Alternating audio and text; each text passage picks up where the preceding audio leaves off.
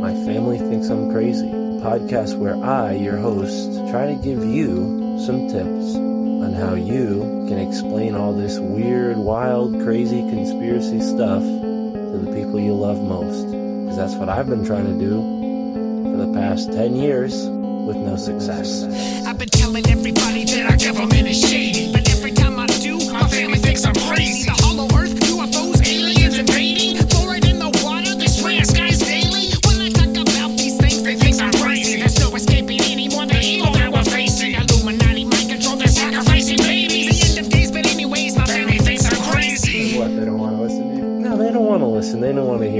just like, oh, here we go, Mark. Off again with your. Mark being Mark again. Yeah, yeah. So, you know, that's the thing about podcasts is when you're on the air, and it's like therapy, you know. If I can't talk to my family about this stuff, I'll talk to you, Matt, and all our listeners. You'll just tell your whole podcast. Yeah. So who are we talking about today, Matt?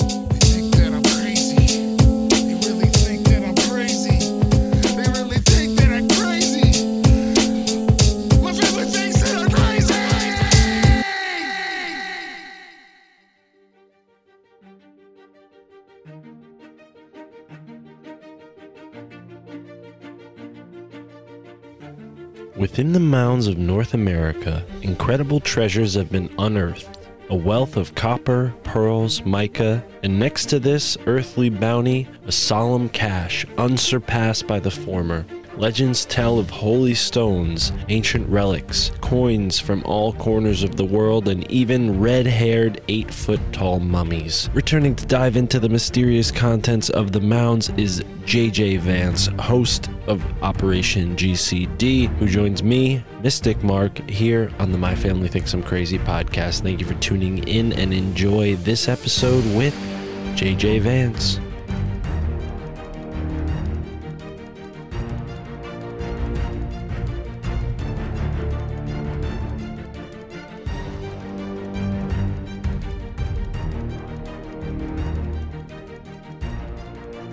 The Cincinnati tablet is one of those. It often transfers between the Cincinnati Art Museum. Modern day interpretations of these tablets are this is just art, there's no language on them, which I find that to be extremely ignorant. So, the Cincinnati tablet specifically goes between the Art Museum and the History Museum. The best attempt to see that I've seen at interpreting what the text, the shapes of the tablet, you know, what the actual text of it is, because again, it's not art, it's, a, it's an ancient language and that's ancient Hittite. So that's you know back to the Knights Templar. The ancient Hittite language would have been prominent in around you know the uh, the era of these Adena mounds, you know, and in the area on the border between Tur- modern day Turkey and Syria, kind of the area where ISIS was destroying all those ancient monuments and holy sites. You know, not that many years ago now, right? Like five or six years ago, right there, right near the modern day Sanliurfa, Turkey.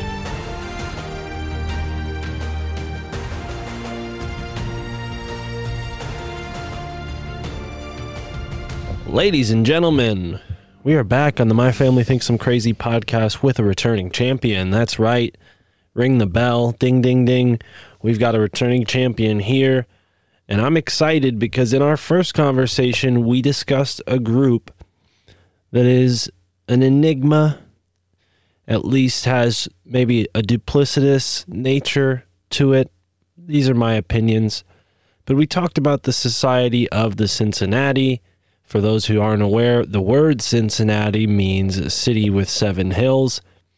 So it's no wonder that this group that labels itself as such has a proclivity towards building their structures of importance, whether it's government or private or recreation. These structures that they've built just so happen to be uh, on these mound sites. So we're going to be talking about the mounds today. JJ Vance, who joined us to talk about the Society of the Cincinnati, is back on the show. And I couldn't think of a better topic to get into now after we've already laid the groundwork with the Society of Cincinnati. Because, you know, these men, it just couldn't be a coincidence or accident that they went by this name that had a sort of similarity to the concept of the mound. And then also, you find these men in places where mounds are. And not only that, but in cities that are named after landscape features, aka mounds. So I think we're getting into a topic that my audience has come to really enjoy. Every time we do an episode in this realm, we get a lot of great feedback. Yeah, any thoughts before we get started here, JJ? Welcome back to the show. Mark, I appreciate the invite, and I think you laid some good analysis there down to, for the conversation we're going to have today. And I look forward to the conversation. I'm a mound guy myself, so I understand the, uh, the affinity amongst your audience there, and I hope they enjoy our conversation on the uh, political aspects associated with some of these mounds here in America, and the again the creation of America via the secret society that started America, the Society of Cincinnati. And I think you're spot on with your assessment there in regards to the Society of Cincinnati, because you know, jokingly, I often refer to them as a, you know, what's the JFK quote, the David Ferrie or Joe Pesci, J- David Ferrie character? He's screaming about it's a riddle wrapped in a mystery inside an enigma. Mm. And I often joke about that's kind of how the Society of Cincinnati is. It's a right. mystery wrapped in a, you know, yeah, the um, sorry, the riddle riddle wrapped in a mystery inside an enigma. That's where I was going. I got sidetracked there for a second, but yeah, but that's kind of you know because they are kind of the secret society that no one's ever heard of. You know what I mean? and they obviously have weld, you know, welded a significant amount of power through not only the creation of America, but the establishment of America all the way up to our modern era. Right. Yeah, it's they're an interesting bunch, and I look forward to the conversation, Mark. And again, as as you pointed out, we had a previous conversation kind of relative to these topics, and almost like a this is kind of almost like a part two to that, and, more an addendum, I suppose, to that conversation. But uh, yeah. for the folks of the interwebs, I'm JJ Vance and host the Operation GCD podcast, and I once again I'm a mound person, so I'm looking forward to the combo, Mark, for sure. Cool. Cool, yeah, and I will point out that I have met many great people through our mutual friend Steven Snyder of the farm. I cannot go without giving him a plug because it, if it wasn't for him, I wouldn't have encountered your work, JJ, or had the opportunity to have you on the podcast. And recently, another gentleman who Stephen introduced me to, who you might be familiar with, I, I think we were all on one of Stephen's Zoom parties together once, Doc Inferno. And Doc was breaking down a lot of stuff that had to do with Egypt and you know, very interesting that he pointed out that the Egyptians said that the first structure, the primordial mound, is this very significant piece of architecture to the Egyptians going back into their very old mythology. And here in the notes that you sent me, your first point is that the mounds are not only in America. So my question, I guess, maybe we can kick this off. Obviously, we're going to be talking a lot about the mounds here in America, but where else have you found examples of mounds around the world? Obviously, Egypt probably has some very old ones. It maybe have been kind of overlooked or overshadowed by the pyramids. But where else do we find these mounds? I can think of maybe Ayers Rock as a sort of primordial mound in Australia. Obviously, not quite human constructed, but definitely reveled over the same way a mound might be. But yeah, let's kick this off. What examples are there of mounds elsewhere outside of North America? Oh, for sure.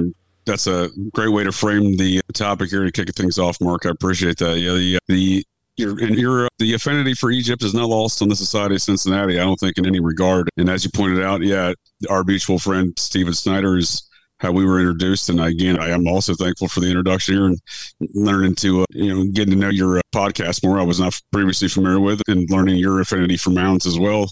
Listening to some of your shows that you've discussed before relative to these ancient burial mounds of America. But yeah, they are they are a worldwide phenomenon, if you will, and they all date back to the you know approximate eras. There's some obviously some disputes precisely on the precise years in which some of these some of these mounds were built in various countries around the world. But I think you're right. Doc Inferno, the good doctor is what I like to call him. He has a good analysis of the ancient Egyptian aspects of, of mount, the mound veneration. But also, I think, again, as I said, the society clearly also has that connection back to ancient Egypt with these obelisks. The obelisks that, in fact, there's obelisks that used to sit in ancient Egypt at, you know, important sites. I think the ancient city of Heliopolis those were Cleopatra's needles, and one of those ancient obelisks today sits in Central Park, courtesy of some society families. Right, right. Wow. Do you know do you know any more to that story of Cleopatra's needle that's over there in in Central Park cuz I been to Central Park a couple of times even recently within the past couple of years. Never seen it once. It's in a part of Grand Central that at least I just haven't ventured to yet. You'd be surprised how big Central Park is. But No, for sure, you're right. You have to kind of it's off the beaten path. It's it sits about uh, probably say sixty or eighty meters behind the art museum there, the modern art museum, not the good art museum, the modern art museum in Central Park. So you have to, you know, you definitely have to kind of go uh, get a map or be on a specific mission to get there. But yeah, I've been there probably half a dozen times over the years.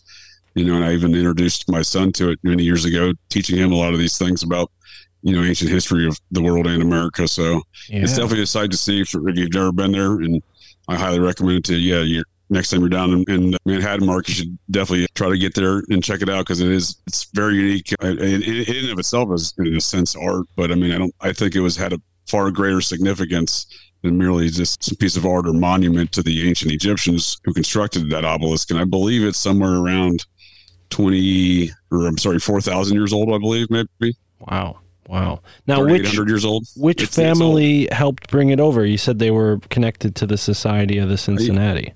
Yeah, that's correct. I believe it was the J.P. Morgan family. The Morgans were a society family out of New York. Right. Wow. Okay. That checks out.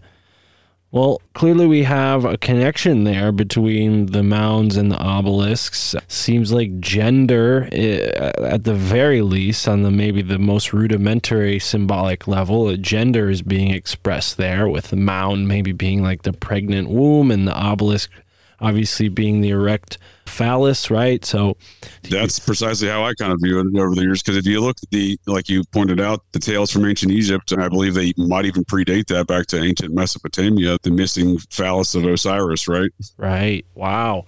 Wow, and that's amazing because isn't a big part of that story that Osiris's body was chopped into many pieces and spread across the earth and the obelisk was well obviously the phallus was like the missing ingredient, right? She Isis found every part of him aside from that and that was the final piece.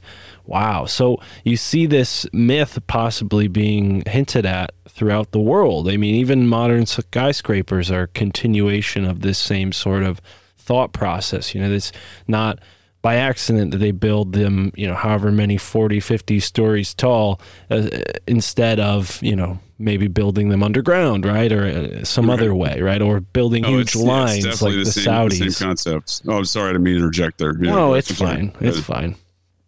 Well, I missed the, what was you saying there at the end? I missed that, Mark. Well, I mean, there are other architectural options, right? I mean, we don't have to just go straight up. There's the Saudis who are now building that line city. So clearly, there are other options. Not that I'm recommending we live in a line like that, but uh, you know, No, for sure. I mean, just look at architecture 100 years ago versus these. The yeah, I mean, they've gotten more phallic, phallic looking over the years. All these skyscrapers, with right? nothing but concrete and glass and steel. Yeah, it's certainly with it seems to be within the same philosophy of what we're talking here. But when, when and I would say rockets fall in that same department as well. Yeah, but getting back to our initial query here, so Egypt clearly has the, I guess, laid the groundwork for a lot of this philosophy, but it seems like you know we would be kind of I don't know maybe narrow viewed if we said oh it, well Egypt's the focal point because this kind of construction has happened even in places that maybe the Egyptians never had an influence on. I don't know if we could even say that. Maybe who knows? Maybe the in- Egyptians were at one point a global culture, but Yeah, Yeah, I mean, when it comes to, like, mounds- those lines that I'm familiar with. I mean, I mean, not to get too far off into the ancient Egypt land, but uh, yeah, I mean, there are actually there's a French archaeologist who lived in Central America amongst some of the native tribes down there, maybe we'll call it circa 1850 or so, and he uh, he basically developed a theory that through you know through his research and you know different visiting different sites and di- different tribes that that the ancient Egyptian culture began here in America and, and went eastbound and landed in Egypt at some point in time in, in the you know distant past. So there are different varying theories about where you know where did ancient Egypt culture really begin and how widespread it was, and I think you know depending on whose theory you want to look at. They uh, they're just you know they're coming each direction on the ocean way. So I think it's an intriguing notion because we really don't know in this day and modern age of technology and advancement. Is we like to presume that we don't have simple answers to who the hell were the ancient Egyptians and where do they come from. Right. And maybe I'm trying to thread the needle through, you know, a very big question that we necessarily don't need to tackle right off the bat in this conversation. But I think the insinuation that we're both speaking to is that at one point in time, there was an ancient culture that was fairly global, at least enough to spread the knowledge of how to construct mounds across the planet. Because we find mounds in Japan, we find mounds in Australia, we find mounds in Africa, we find them in South America, Europe, obviously, Russia. So, you know, Oh, for sure. Yeah. if they are all over the world, then you know this is either something that's just genetically in us, or it's something that we all at one point communicated. This is a good structure to build, right? I mean, yeah, for sure. Yeah, no, I think those are the two options. You're right. Yeah, I, you know, I, I kind of lean towards the uh, the worldwide. You know, it may not have been one culture, right? It may have been intermingling of cultures that they taught each other these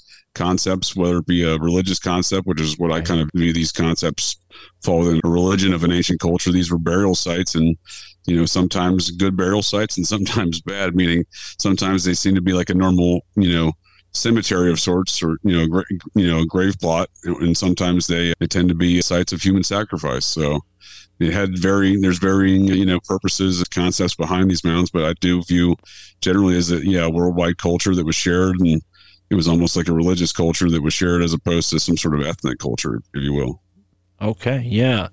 Yeah, that makes sense. And it does feel like there was a spiritual component to it. I mean, a lot of archaeologists, anthropologists explain mounds as simply a burial method, given that people are buried inside of them. And but when you look at what they're buried with, you'd almost think that they had their luggage with them, like they had, you know, a destination in mind, right? Which implies Sure. that death was not merely the end, it was the beginning of something next. So, yeah, I, that inherently implies a belief in the afterlife. You, you can call that religion, spirituality, what have you.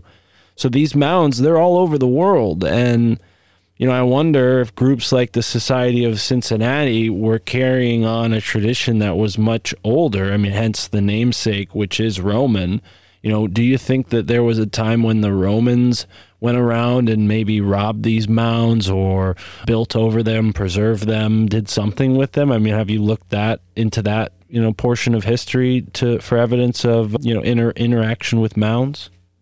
Oh, for sure. I think there's a good there's a good degree of evidence supporting precisely that. It's been going on over hundreds of years, maybe not maybe thousands of years, with these mounds relative to them being important to various groups. You know, digging into the mounds and, and you know grabbing certain contents of the mounds. Largely, you know, there's been a high volume of stone tablets found in these mounds that seemingly have you know informa- may or may not have information that of importance to some groups. It seems because these stone tablets often disappear and or not put on display or at, at museums intentionally. So it's a lot of stuff going on around there. But I think that's precisely what goes on. And in a sense, I think these mounds do have a spiritual or you know, i mean, almost a magical significance, as you're pointing out with their the mound builders obviously having a uh, view of the afterlife. And I think some of these sites may tie into that with the shapes that they were constructed at them, especially the large geometric shapes. Mhm. Do and I think maybe this religion has been passed down through the years through different secret societies in certain regards. I believe Right. one being the Society of Cincinnati. I think it's commonly within their society that, that these mounds are, you know, is within their ancestry. Like the giant human skeletons found in these mounds are their ancient ancestors or some regard. That's kind of how I think their view is. And in these, in relative to where these mounds have been found, yeah, I mean, all around the world.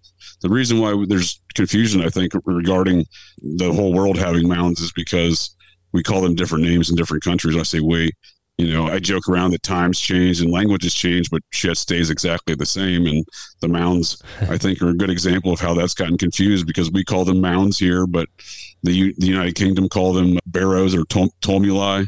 And then once you get over to, you know, in Africa, Russia, and into that area of Asia, they call them kurgans. So there is a, you know, but if you look at these actual structures of these mounds, whatever you want to call them, kurgans, barrows, tumuli, or mounds, they all look the same. They clearly have the same style of construction, especially the oldest ones, the Adena mounds, as we call them in America. They're almost identical to a number of sites in the U- United Kingdom. In fact, my the bootleg producer of the Operation GCD podcast, Darren the Brit, he and I did a compare. He lives in Liverpool, England, and he and I did a comparative analysis on a podcast a, few years back on on the Operation GCD podcast, where we did a comparative analysis of Liverpool, England mounds and Liverpool, Ohio mounds. So clearly there was some sort of veneration for the colonists who were setting up, especially places here like Ohio, to not only find a location that reminded them or had similarities or per- perhaps specific occult knowledge similarities with the mound locations from Liverpool, England to the new Liverpool, Ohio. So I find the correlations you know the fact that they would go to this town in Ohio and establish this town named Liverpool and have these same kind of concepts and build around these mounds, it's not by coincidence, in my opinion. Obviously, it's not, a, not a coincidence theory in that regard for sure. Wow. And let's go back to the names because, you know, it's funny. I was listening to a comedy podcast two weeks ago and somebody called a wheelbarrow a wheelbarrow. And the guy, another guy corrected him and said, no, it's wheelbarrow. And the other guy's, what the hell is a barrow? That's not even a word. And they looked it up and it is a word and it means mound. And I was kind of sitting there, oh, shoot, look at that synchronicity. Mounds are coming up on a podcast that I had, you know, how would I have known that, right? It's a comedy podcast. There's Sure. very low awesome. likelihood. There- and it's in a similar fashion what we're just talking about the the misconceptions of the language. Well, and then here's another one which I just looked up. You said tumuli or tumulus, and it's interesting. That's Latin for mound or small hill. And if you look at the root to, we have that word tum. We have that in the word tomb. We have it in the word tumor. We have it in the word thumb. We have it in thigh and even thousand, and it's to bulge or swell. So, yeah, we use this word every day. You know, anytime Absolutely. we Yep. look at our hand, we're invoking the, you know, energy of this, so to speak. Wow. And that's, I was going to ask you what the Romans called mounds, and here's my answer tumulus. So that's fantastic. And, you know, people overlook how often, you know, these pieces of landscape architecture you know they overlook how significant they are to myths and legends and you know when you bury people of significance in these places you know you're in a way forcing their memory upon the landscape right rather than being below the ground line to be forgotten and eventually you know maybe even you know cons- consumed by the soil the mound kind of preserves it above the I guess the so- soil table, right? So in a way, Yeah, you're kind sure, of preserving yourself from decay, which I wonder if that feeds into the thought behind the reincarnation process that like okay no you want to be above this certain level so that the sun you know his energy is uh, you know i don't know helping your soul ascend No, right? I, th- I think you're. Yeah, I think you're onto something there with the, the philosophy or theology of the mound builders because it's interesting because the, physical evidence supports what you're claiming there, Mark. The there's numerous accounts of you know actual scientific excavations of these Adena mounds specifically, or, or just the colonists as they're you know recording these the building of town histories across from New England all the way through Ohio and onto the Midwest right. where the colonists are you know building a town and they'll put in their history books in that town that there was these mounds and they dug into these mounds and at the base of it they you know they would discover a seven to nine foot skeleton and in many circumstances the introduction of oxygen to that environment would cause the skeleton to you know decay pretty quickly and fall apart as they try to collect them but i mean there was plenty of instances where that didn't occur but it certainly seems to be that there was a focus by the mound builders in the preservation of their deceased Mm. people Uh, and there are so many when you use the term barrow there are a bunch of different types bank barrow bell barrow bowl barrow disc fancy long oval platform pond ring and then the round barrow which was classically created by the people of Britons and then later the Romans, Vikings, and Saxons. And this is sort of answering a question that you answered and I asked earlier, which is like, how did this tradition of kind of conquering the mounds, you know, come to be? And it seems like we have our answer here where the people of Britain were taken over by the Romans. And, you know, during that process, there's a lot of cultural exchange, you know, that goes on. And I think, Oh, absolutely. I mean, the Romans are famously known to go back to the you know, taking over Britain back to, you know, our modern era of the calendar, dating back to the first century. yeah. And here's a little anecdote here. The Six Hills are a collection of Roman barrows situated alongside the old Great North Road on Six Hills Common in Stevenage, Hertfordshire, England. They are classed as scheduled ancient monuments and are protected by law. They're the largest surviving Roman barrow group in England. So not quite seven hills, but there's six hills, right? I mean, that's pretty Right. damn close to our Cincinnati. Absolutely, no, that's a good that's a good point. Yeah, those are the actually those are the ones that was noted to you before the what I call just the the UK barrows. Something that, that's what I was referring to. The oldest ones over there. Hmm. This is right along a Roman road. So when Rome took over England, they kind of just built the road right next to it. And they, you know, even in their accounts, they said we didn't build these. We don't know. You know somebody else built them before we got here, but we built this road. Is kind of how the Romans documented in their history. But yeah, they're as old as the Adena mounds supposedly. So that's depending on who you talk to. It's 1000 BC to 200 AD or 500 BC to about 400 AD. I mean, there's some dis- some disputes on the precise time frame there, but yeah. So Hmm. long before the Romans took over England, somebody was up there building mounds, and you know, and it's interesting because within the UK, you know, I think it's actually in Wales, I believe Stonehenge. Is that correct? Wales is in. I mean, it's not in England, but it's on the UK, you know, island there, the Big Island, if you will. That I'm not. I don't know off the top of my head. I'm looking it up right now. It's, Yeah, uh, it think says it's it's in Wales, the Salisbury Plain in Wiltshire, England. Oh, so it is in England. Okay, Yeah. maybe the stones from there came from Wales.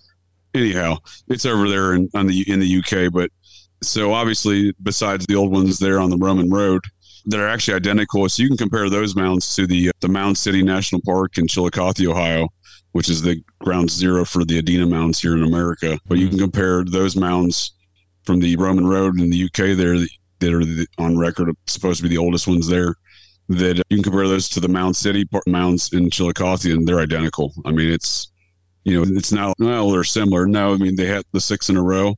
They have another set of those in Mound City that are six in a row like that. Wow. It's you know striking comparisons. You're looking at you know if you were to try to look at a like a blind test them and not tell the person where they were. I mean, you could you'd mistake either location for the other one. You know what I mean? Well, and it clearly that implies that there's either a you know coincidence afoot, a very improbable one, or there's some sort of technique here that you know is being implemented in multiple places very far away from each other. I should also point out that the gra- uh, the, with, back to the Six Hills in Hertfordshire, England, the grass around the burial mounds is of considerable age. It includes species such as bird's foot, trefoil, mouse ear, hawk weed, harebells, whitlow grass, and slender clover, which are not found in the more modern gla- grasslands nearby. So even the soil has a different quality to it, enough to preserve, you know, grasses that are, you know, able to survive there and not in other places where modern grasses have taken over. And No, here's that's some, awesome. That's a good point there, Mark. I did. I actually didn't know that. well, and I've heard that the mounds are infused with, you know, blood or something. Like this is, I don't remember exactly who on my podcast mentioned this. You know, their perspective may vary, but when the topic of sacrificial mounds came up, the point of blood in the soil was made that you know there are like gen- human genes in the soil right that's that was their point and that would facilitate enhanced connection between a living person and maybe communion with their ancestors because there's like the light codes from their DNA in the soil. So clearly there's something with the physical soil of these mounds that's worth looking into. I mean, just from that point, and then also the different species of grasses being able to survive there. But regardless of those sci- more scientific explanations, mounds overwhelmingly have a paranormal association, and this Six Hills place is no different. The local legend holds Nice. that they were the work of the devil who, sitting one day looking down on the Great North Road, began to amuse himself by heaving clods of earth at the passerbyers. He missed six times and, in a temper, threw a seventh clod over his shoulder, hitting the spire of the Graveley church and knocking it askew. The spire is crooked to this day. yeah, I mean, That's awesome. they have i think this is common anytime christians are in an area where these sorts of structures landscape features are they tend to have some sort of local lore that builds up around them but I mean does that strike you as significant i mean the, the, these kind of stories are just part and parcel with mounds right Oh yeah, absolutely, Mark. That strikes me as totally normal when you're talking about mound business. I generally, I jokingly state my general thesis on mounds is just weird shit happens in and around mound areas and locations. right And I live amongst a high concentration of that within the, uh, the old Adena network of mounds in Ohio, here in Ohio. And again, those are some of the, the oldest, and those locations seem to have some of the some of the you know the high weirdness activities on a you know in a very high volume of those activities as well. Right. Yeah, it certainly that doesn't strike me at all. I think it's quite funny that they have that paranormal activity around the Hertfordshire Shire mounds in the UK because I think with- back to my point with Stonehenge as well in the UK and how old the mound culture is there the Beaker people, who were allegedly, you know, or at least by some are argued to be the creators of Stonehenge, were, mount, were a mound culture that built mounds in around Stonehenge. And the reason they're called the Beaker people is because when they excavated those mounds, they found broken pottery. So they just called them the Beaker people. So it's, once again, a completely ridiculous way to name these mound builder cultures. But the mound builder culture in and around Stonehenge was the Beaker people. And I believe Stonehenge has a very paranormal uh, reputation to it as well.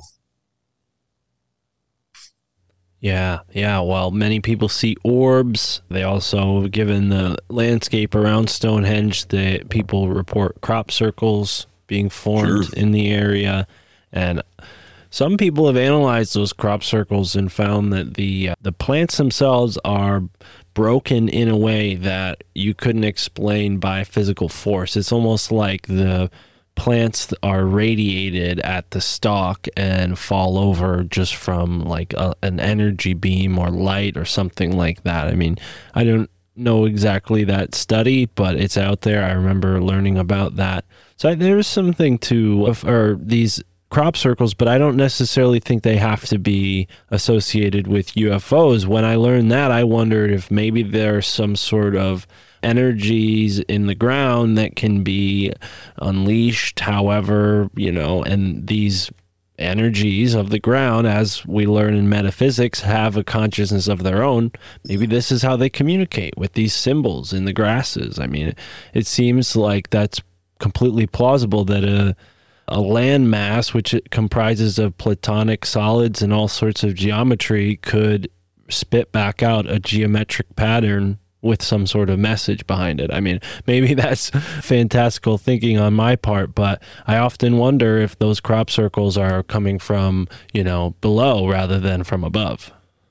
I think that's a great thought, Mark. I hadn't really considered it, but I'm, I'll tell you right now, I don't have any, I don't subscribe to any concepts of aliens from outer space. I mean, something's making those shapes in the ground, so you got to start asking where it's coming from. And Well, that and sounds like a pretty good suggestion to me. Well, and people always make this point of, well, how, you know, why would someone make a crop circle? You can only see it from an airplane. Well, maybe you could see it from a high enough mound, or, you know, maybe you could see it from a high enough point of elevation, right? I, Yeah, you never, you know, I mean, you never know. Again, I think that's uh it's at least a, you know, a plausible scenario as opposed to some air, alien air, aircraft landing there and, and causing it. You know what I mean? well, and speaking of aircraft, we should head over to America where allegedly the flight was invented in a place that is just full of mounds. That's Ohio, right? The Wright brothers were Sure, no, Ohio. it was actually their whole training area for the Wright brothers, where they essentially, you know, it's often called the birthplace of flights, but flight, but technically, I believe Kitty Hawk, North Carolina, is where they actually did the first flight. Where all their training area it was in Dayton, Ohio, and literally on, on a bunch of mounds. It's not even near a mound. It's they literally developed the ability for man to flight on mounds in Dayton, Ohio, which is now part of the that specific area is now part of Wright Patterson Air Force Base, which is also intentionally built on a mound complex. Wow. Now, maybe the more practical, pragmatic skeptics would say, well, yeah, they're building airplanes. Of course, they're going to fly it off a of off of a mound because that makes sense, right? You have a platform surface off of a certain elevation with a you know a certain decline. That that might be advantageous if you're testing out airplanes, but I would say, you know, those folks aren't considering the fact that in Native American lore, this is something that I've read about, the mounds were used at certain ceremonial points, you know, to leave their physical body, go into their astral body and take flight. So there is a sort of, yeah. you know, there's a, there might be a pattern there. I mean, I don't know how true that is. That could just be like New Ager Native Right, American right. stuff, but No, but there's, I mean, it's definitely, I think it falls within the scope of the mystical aspects of, or potential mystical aspects of these mounds relative to the quote unquote mound builders, the folks who constructed these, these, the ancient architect, as I like to call the ancient architecture of America, Yeah. specifically to, the, to our ones here in America that we're discussing right now. Well, and you make the point in your notes here that, you know, very important groups and many organizations have interest in these mounds. We just kind of, I mean, I this is wasn't in your notes. I just kind of thought of that whole Wright brothers connection off the top Yeah, of my head great there. thought. Yeah, you're But- spot on target, Mark. Good, good pickup there. Yeah, I mean, I didn't include that in notes, but I mean, I didn't really consider it. But yeah, that is Well, it's right it is a in line with one, your- your- sure. It's right in line with your point. I mean, it, these mounds seem to collect energy and wealthy or powerful people for intuition or maybe just dumb luck or maybe knowing the secret. You know, they find these places and build there, right? You have a couple examples. You gave us the example of the Air Force Base, obviously the Wright brothers, but you said here in the notes that Milford, Ohio, settled circa 1833 or 1823. And the Freemasons built a lodge on a mound site. Two years later, the Jesuits then built a mound or a compound on a mound complex site. And then I'm sure this was um, much later, but then Walmart came along and built their store on a mound site, right? right, right. Yeah, that didn't happen. Yeah, you're right. Much later, we're talking about a 180 year difference between the Walmart construction on a mound site and the initial settlement of the town of Milford here in Clermont County, Ohio, which again is a very important area to the Society of Cincinnati. Are you in the Milford area? Yeah, it's it's probably about five miles here down the road from my house. In fact, the individual we referenced later, our mutual associate and friend, the good doctor, Doctor Inferno, he uh, he's a big fan of Milford, Ohio. He specifically likes that town. I, I say that because every time he's come to Cincinnati to come look at do some mound tours, along with myself and Steven Snyder, he uh, the good doctor finds himself lost in Milford, Ohio. It's a kind of a joke I make with him because I tell him the mounds are attracting him there. He's stuck to the you know, it's getting called in by the mounds. Yeah. Yeah. I'm from, I think, the oldest Milford in America, Milford, Connecticut. Absolutely, yeah. There's another, I mean, there's a Milford for every state, but there's a Milford in Massachusetts, not older than the one in Connecticut. So, yeah, I'm from the oldest Milford. That's a little interesting personal synchronicity here that Milford comes up, Milford, Ohio. But uh, yeah, you, when it comes yeah, but to so Milford is an interesting town. It was a very, it was a focal point of the Society of Cincinnati's early surveys and mapping of the mounds. They were very interested in Milford, Ohio, and between I'd say 1798 or so, 1797, and maybe 1804, the society members had mapped and surveyed the mounds in and around Milford four times. So it was seemingly an important site for them early on. You know, folks like General Lytle, he was one of the ranking generals there in, in Washington's army. He he was the first man to set foot in this from the society, I believe, into uh, Milford, Ohio. Well, what was not yet Milford, Ohio, but would be, you know, 25 or so years later. But yeah, so it's seemingly that town, and that area, and those mounds have been of unique interest since the start of this country, and I can kind of see why. I mean, the according to the these are these maps and surveys that General Lytle and his some of his troops did. They these are some of the oldest arch documents in the National Archives here in America. The you know in D.C. that they're at the National Archives. So these are seemingly important documents that were preserved in the National Archives from day one. So, given the number of trips to to the area at that you know for the society at that time, drawing multiple maps and surveys of these mounds. Again, it's not an easy trek to get to Milford, Ohio. They're obviously you know on canoes and going through what was then the wild Ohio country still post Revolutionary War time frame. That was this was all you know. There was a lot of obviously a lot of native tribes, and some of those native tribes were you know back to British. So there was obviously still some tension through areas of the wild Ohio country at that time. But the menace of the Society of Cincinnati had a an apparent interest, and I would say one of those interests of getting in and around the Milford, Ohio mound locations and mapping them was a was the infamous Hanukkah or menorah mound that was located just downstream from Milford, Ohio, along the, the Little Miami River. Wow. Wow, yeah, and for non-Ohioans, Milford is right outside of Cincinnati, so it's down in that southwest corner of Ohio. And yeah, Miami, which was the name of a tribe, now you know people hear that and think Florida, but Miamiville is over there too in Milford. Wow, there are tons of little interesting places in this area. See, now when I heard the Jesuit thing, I thought of the Monk's Mound, which I believe that's over in the you know the big mound complex in In Cahokia, yeah Cahokia. East St. Louis, Illinois, not East St. Louis, Missouri. Because when I first went there, I didn't look on the map specifically the first time I, when I was approaching the area. I was like, oh, wait, this is across the river. This is in Illinois. There's a St. Louis, Illinois, and that's where that is. Right. Also, lock your doors and windows if you're going there. That's my warning to folks of the interwebs. It is not a safe area of town. where the mounds are. Yeah, it's real questionable. Really? Well, see, and that's another thing with these places is that, you know, for worse or for better, you know, neglected or sort of preserved, they're full of energy. And I think, you know, maybe that's the result of the a site like that being neglected or even just not used for the right purpose. You know, you see these sort of negative energies culminating there instead of positive ones because it's like a battery, uh, so to speak. Maybe battery doesn't quite work like that. No, it's some sort of you know, and that's almost a good reference point. It's some sort of node of energy, right? Like it's Right.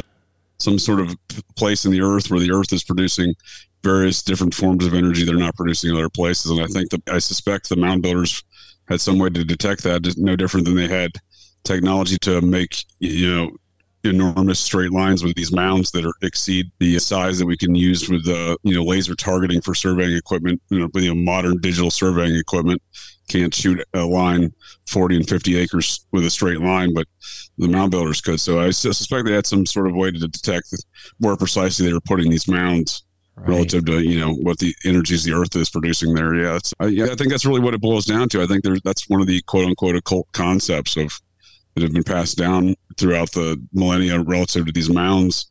And I think folks like the Walton family who own the Walmart Corporation have that knowledge as well because they've on more than one occasion, not just in Milford, Ohio, they have built Walmart shopping centers on mound locations. And it's not just because the real estate was there, was cheaper because the you know, obviously a lot of these mound sites are near bodies of water, often the confluence of more than you know one river, wherever the rivers meet. But so oftentimes they're in a floodplain, but then it goes above and beyond that because they've the Walmart has actually fought numerous lawsuits to build their stores on specific mound sites. One of which occurred in I believe it was Columbus, Georgia, and they settled the lawsuit after I believe two years. It wasn't you know it was not a quick and inexpensive operation of trying to squeeze their store on this specific site. But the lawsuit was settled the local native tribe down there in northern Georgia, and it was, the settlement was they could Walmart could build on the mound, but all the contents of the mound would go into a museum inside the Walmart. So you can visit a Walmart and go to a mound museum at the same time down there in northern Georgia. Oh my God. Oh. now, I know of the Etowah mounds in Georgia. Are those the same mounds that the Walmart had con- conquested? No, and but I'm glad you brought that up because so what happens is we have a very limited resources for a lot. When I say we, generally speaking, folks of the interwebs trying to research mounds or look at mounds. I mean, you go to Wikipedia and they're only going to list uh, a very small percentage of the mounds that still exist, let alone you know the maps of the mounds that used to exist, which you know, there are some surveys and studies that are available publicly still from the Smithsonian or stuff the society, you know, produced again back in the National Archives, but there's not like a an all inclusive source. So it's always, you know, you can identify some mounds over here, some mounds over there, but you know, relative to anything that's, you know, largely available through any, you know, modern sources of information like Wikipedia. I mean, it's a very cursory, you know, treatment that they give mounds on in Wikipedia and, and other, you know, other sources like that because it'll list some. I'm familiar with the Etowah site you're referring to, but there are, I assure you, there's hundreds of other sites that still exist down there today, and thousands, tens of thousands that used to exist in, you know, in America's ancient past, and we know that just again from, you know, again surveys from you know the society dating back to the start of this country. They you know that's one great resource. But again the colonization of a lot of these towns across america even in places in the south you know down in georgia they there seemed to be an interest amongst the colonists who were establishing towns to, to keep a record of these mounds and what they discovered in, in excavating them Right. And, you know there long seems to be a focus on making sure we at least preserve that data if we're not going to preserve the mound Yeah, no, you're absolutely right. And I should be all well familiar because I have in front of me in my lap Gregory, Dr. Gregory Little's Illustrated Encyclopedia of Native American Indian Mounds and Earthworks. Oh nice that sounds like a good book i'll have to check that one out i'm not familiar Oh my, well, yeah, definitely. It's it is kind of what you were describing. Although you know, uh, Gregory Little is not somebody who's working for the government or anything. He is a doctor, but he put together this amazing encyclopedia, and I'll tell you, there's mounds in Alabama, Arizona, Arkansas, California, Connecticut, Delaware, Florida, Georgia, Idaho, Illinois, Indiana, Iowa, Kansas, Kentucky, Louisiana, Maine, Maryland, Michigan, Minnesota, Mississippi, Missouri, Nebraska, New Hampshire, New York, North Carolina, North Dakota, Ohio, Oklahoma, Oregon, Pennsylvania, Rhode Island, South Carolina, South Dakota, Tennessee, Texas, Utah, Virginia, Washington, West Virginia, Wisconsin, and Wyoming. And that was not easy to read all the states that fast. nice that was awesome you sound like a johnny cash song that I've, I've been everywhere. That's i'm pretty sure that's what he just let's labeling all the states but no that's that's awesome. I'll have to check that book out. It sounds like a good one. Yeah, and that's the funny thing is so many people have heard of the mounds in Ohio, they've heard of the mounds in Illinois, they've probably heard, even heard of maybe the mounds in Georgia, but to know that there are mounds in all those states I just listed, I mean, as far away from each other as Maine and Wyoming or Maine and California, I mean, so all across the 50 states we have mounds and you have a great point. Like, not many people have made an effort to go and point these out to people. Eh, you know, save for a few places where it is a prominent kind of, oh, hey, visit here and check out the mounds.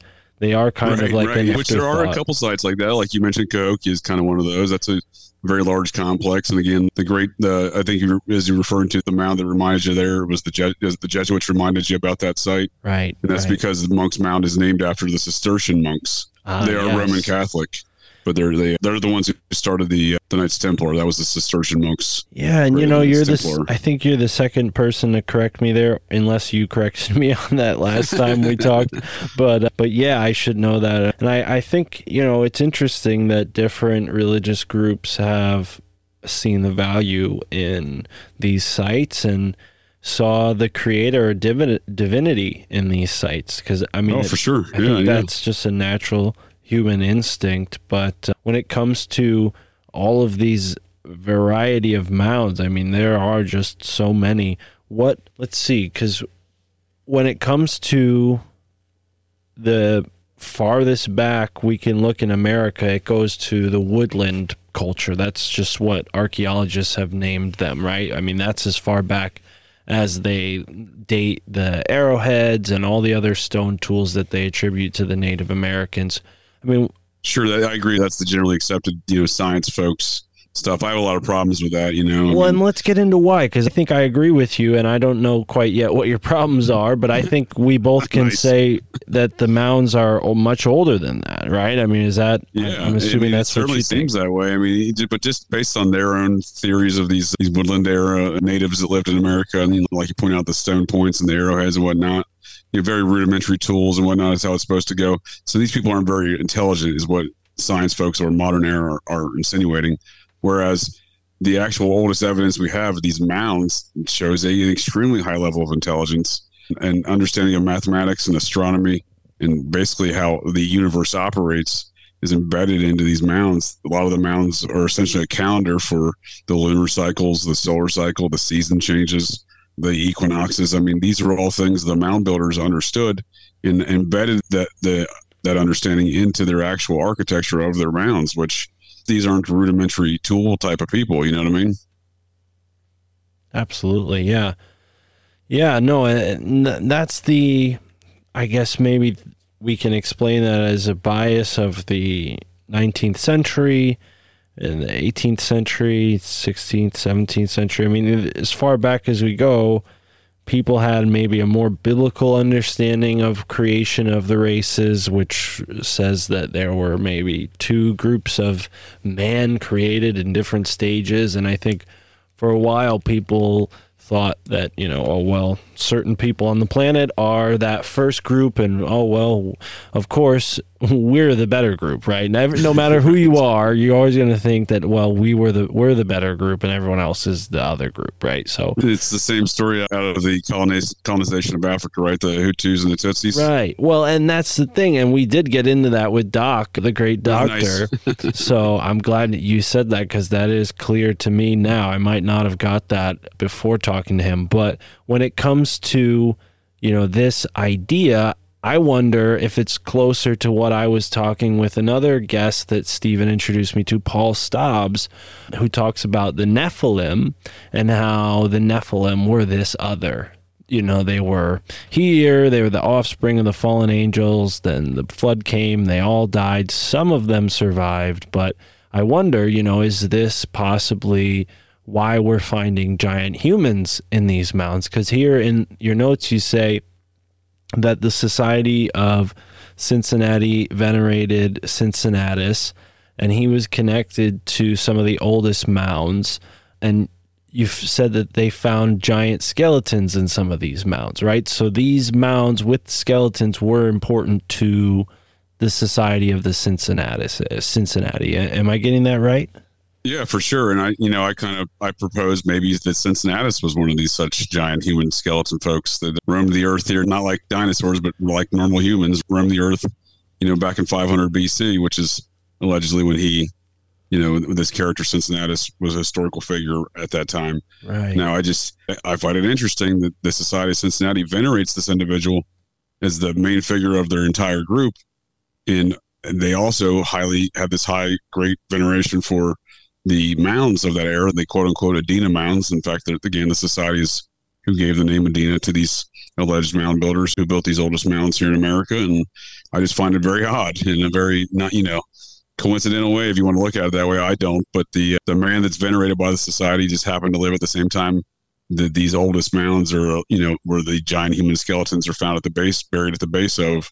That's the same precise time or same approximate time that these mounds were built. So I tend to find that tend to believe there's a greater connection there between those two topics, but. You know, granted, I don't have a lot of evidence to support that other than the obvious, you know, time frame being the same time frame, you know, approximately 500 BC. Right. Now, aside from that, I mean, is there anything that might, I mean, to me, when I hear that, I think maybe this Cincinnatus character was one of these Nephilim because he Yeah, he has this kind of lore of being like this great person who took leadership and then gave it up. And that kind of falls in line with you know what a lot of these people believed in which was like the divine right to rule and the gods gave man that right and who were the gods and which men got that right and it was the men who had the bloodline that connected them to these ancient Nephilim. I mean, I know I'm going off of what Paul believes. This is his sort of perspective that I'm sharing. A lot of these ideas are kind of new to me when it comes to the Nephilim, but through that lens, it is interesting to interpret the Society of Cincinnati. But we have to fold in an even more, if we could even say more, even greater infamous group, more well known rather, more infamous than the Cincinnatus. The Knights Templar, how do they fit into this whole equation? Because I've had past guests on the show, Freddie Silva, tell me that there are certain interesting caves and things like that in places in Europe and Portugal and Spain that the Knights Templar might have been inside of and used as forts. But were they also part of this mound hunting sort of endeavor?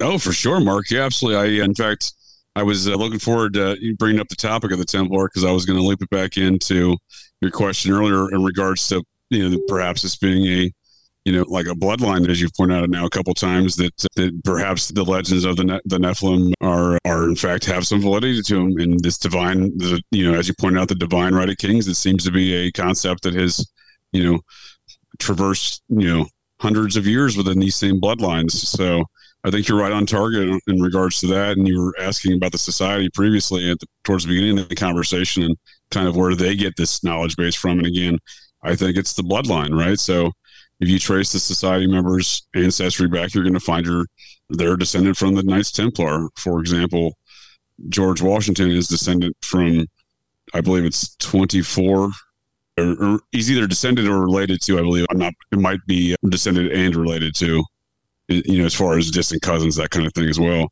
To 24 of the 25, quote unquote, you know, robber barons, the the Knights Templar that held King John hostage, as the legend goes, and forced him to sign the Magna Carta, which the Magna Carta, even modern day historians view the U.S. Constitution as the Magna Carta 2.0. So we're talking about the same bloodlines. For example, Robert de Ros, the Templar that was largely attributed being responsible for Magna Carta is George Washington's, I believe it's like 14th great grandfather. So we're talking about the precise same bloodline, 500 years apart, establishing the same, you know, contractual agreements with the quote unquote other royal bloodline folk.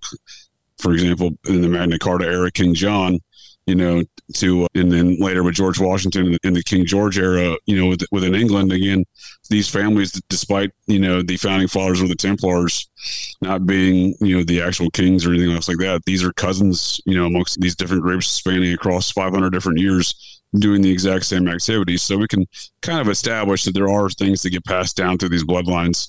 So I don't think it's too far on a limb to consider the this sort of mound philosophies or theologies or religion, however you want to look at it, is just another one of those things that are being passed down. And quite honestly, the Templars seem to have a great interest contemporary to their times in regard to the mounds. They, uh, you know, the Templar were they were extremely intelligent, you know, men who had an under, deep understanding of mathematics and astronomy themselves, and as a result of that, they were able to navigate all around the world in their ships. So obviously, again, we're talking about the mound builders who, again, tracing the ancestry back, I do pe- believe these folks believe that that's where their ancestry is amongst the mound builders. So again, there's another example of things that are maybe getting passed down through these bloodlines over time that aren't generally accepted practices and education or knowledge that, especially back in the 1200s. You know, I don't think it was very common to find people well advanced in mathematics and astronomy, but the Templars were, and as a result of that, they could travel the world, and you know, they tend to seem to have had an interest in the mounds then, and relative to the mounds in the United Kingdom, where in large part the Templar stronghold was out of Scotland, especially in their later years of existence, you know, and in northern northern England area. Well, these a lot of the Templar knights they built castles on top of the mounds, almost like they were protecting the mound. I mean, granted, it could have a military advantage, I will admit, but it seemed they had a greater interest in preserving the contents of that mound is, is seemingly how the, how I view that at least. And if I can add one more note to that relative to some modern technology, I'm descended as well from the same man I referenced before, Robert de Ros, same as you know George Washington is, and I have a variety of other Knights Templar heritage as well. No different than most of the members of the society families. I'm obviously not a member of the society, but being of families of the society in my family tree that you know all these society cincinnati families again date back to their ancestry to the templar and relative to Clan Vance, there was a number of Clan Vance Templar back during the, uh, the Templar era. You know, it's definitely, you know, I can see it in my tree. And when I did a DNA, one of my DNA tests I did a few years ago, the uh, DNA claimed that my paternal DNA haplogroup, so the, the you know identifier, the six digit or whatever identifier that modern science folk have uh, have attributed to people that lived in and around the Stonehenge area there. I mentioned before the Beaker people, so they they have their identifier, but allegedly my my haplogroup goes back to the Beaker, Beaker peoples. You know what we're talking about here with these bloodlines seems, in, in my opinion, and seemingly the only reasonable conclusion to reach there is there's a long history of, of mound activity dating back to the Beaker people through the Templars, through the Society of Cincinnati, and you know I was able to kind of have a perspective of that by by understanding where my haplogroup originated from and, and seeing that there's all these mound cultures in my family tree ever since then. You know, I do think that these things do get passed on through esoteric and secret societies like the Society of Cincinnati. But again, I don't think they're the only game in town. I just think, you know, relative to, you know, a lot of the preservation of the mounds and the documentation of the mounds, they're the best ones at that. Where other groups, I'm sure, have similar interests to the society, but maybe aren't as public with their interests, if you will. Right, right. Yeah, and you know, speaking of family heritage, I am six foot eight, so who knows? Maybe I'm related to some of these giant skeletons that they've found.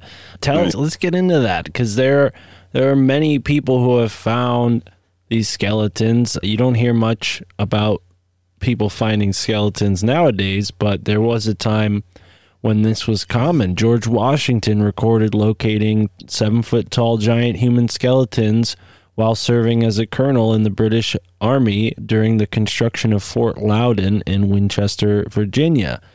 That's one Yep, for sure. Yep, make, he documented that, and when he was when he was a military officer for the British Army, yep, that's a really under you know not really well known story of George Washington. That you know something he documented in his journals that you know that is uh, that most people don't know about the man. I'd say that's up at the top of the list. Wow, and here's another interesting point. New England Giants, the Rockingham, Vermont, had a couple seven foot giant skeletons on display. And then in Deerfield, Massachusetts, they had giants on display until the 1990 Native American Grave Protection and Repatriation Act, which Yeah, we- so I mean, there's a good example right there, Mark. Yeah, for sure. Hmm. There's a good example right there of a modern. I mean, granted, it was given the purposes for that U.S. act of U.S. Congress to repatriate the contents and the skeletons from these mounds back to native tribes, the ones that had been excavated in years past and put in museums, like the museum there, and not too far from you in Deerfield, Mass. That's what probably about two hours to your north.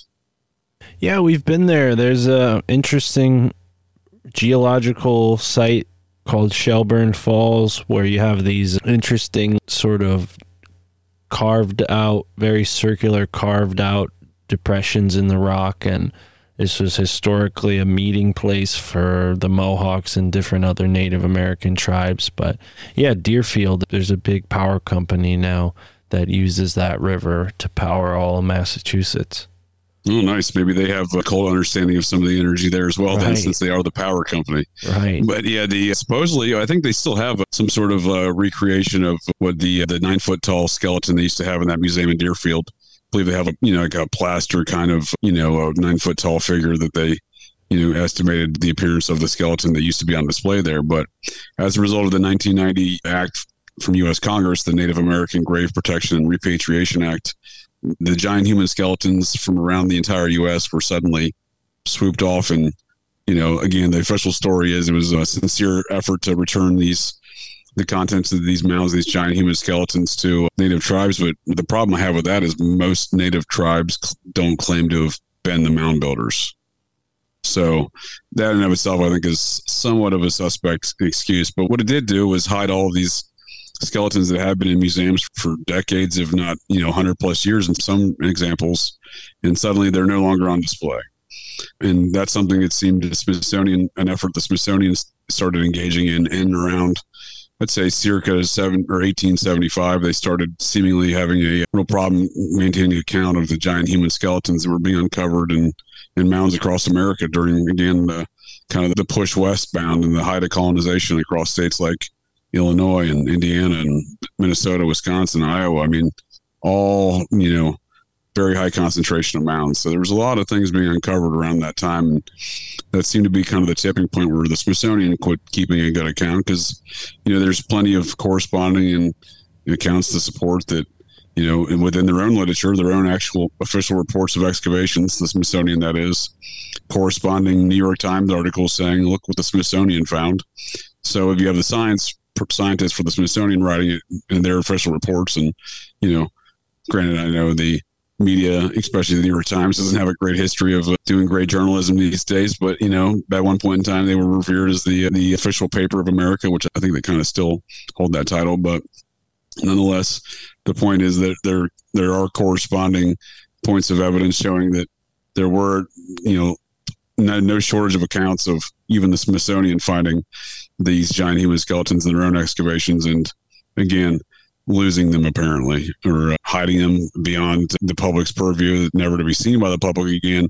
That much is inconclusive, but you know, year fast forward years later to 1990, and U.S. Congress is essentially doing the same thing to this act of legislation. And again, the giant human skeletons on display in many museums from Deerfield, Massachusetts, all the way to the Catalina Islands off the coast of Los Angeles in California. I mean, museums in between. So there was no shortage of these on display prior to 1990, but since 1990, it's basically been memory hold. Right, right. Yeah, most people, I would venture to guess, don't know or are unaware of the pre Columbian impact that other civilizations had on America. Not to say that the Native Americans didn't have any part in the mounds, but to your point, most Native American tribes don't take credit for any of the mounds. They themselves have legends of interacting with the mound builders, but they'd say that they were not the mound builders in most cases. And there may be, you know, some small, you know, tribes that don't get a lot of press that maybe we just don't know about. But I mean, I've had Native Americans on this podcast. My friend Lauren Jeffries, who's going to be on the podcast again very soon, he's expressed that same exact point. And yeah, absolutely. Yeah, for sure. And Yeah, he's I mean, even that- told me That's a good assessment you got there. You know, I think when we call them Indian burial mounds, I think people just assume that the natives claim ownership in building these, or at least their heritage, right? Well, and there are examples of, I think, effigy mounds up in Wisconsin that, you know, maybe I'm mistaken, but I think those have a different purpose aside from burial mounds, and those don't, you know, have skeletons buried in them. Again, I could be wrong, but No, you're spot on, Mark. That's correct. Yeah, I mean, they, there are different, so there are varying types of mounds. Obviously, like the effigy mound's a great example because it's it is a mound built in effigy of a of some animal, and it's in the shape of that animal. well, and I as wonder. opposed to the burial mounds, which are just conical things, and then you have different variations of the burial mounds, and you have then you have the later apparent apparently called Fort Ancient mounds, even though that again is a bit of a misnomer because people in our modern era just claim these that someone used it as a fort, so they're they were old, so they're Fort Ancient. You see how ridiculous that name gets pretty quickly, doesn't it? Right. Well, it does seem like people are just kind of lumping and brushing this aside, lumping it together and brushing it aside. And, you know, I've had a guest on the podcast who's educated at Oxford. His name's Christopher McIntosh, and he's written a book called Beyond the North Wind. And his book explores the theory that there may have been a from north to south cultural expansion through Europe, and that there was a culture that flourished in the north before maybe a cold period that we're now still in, where the North Pole is at the temperature that is currently at. He's expressing the theory that there was a time when it was much warmer there, and there were cultures that existed there and traveled through the area, and they obviously would have had to move south when it got colder and those are the cultures that you see in Russia, North America, and Europe, Northern Europe specifically, but most of Europe, even like France and Spain, have sort of impact from these cultures. And if you look, you'll see the same stone structures and mounds all around these areas. Yeah, I wonder maybe these giant skeletons are, you know, Vikings or whoever the Vikings came from. I mean, Vikings is kind of a like the samurai of Japan, right? They weren't like a specific type of different person. It was more of a job or an occupation. Well, well I'm, I'm glad you brought that up because I was actually you just read my mind. That was the point I was going to make, and you're slightly off target, but that's a good point with relative to the samurai.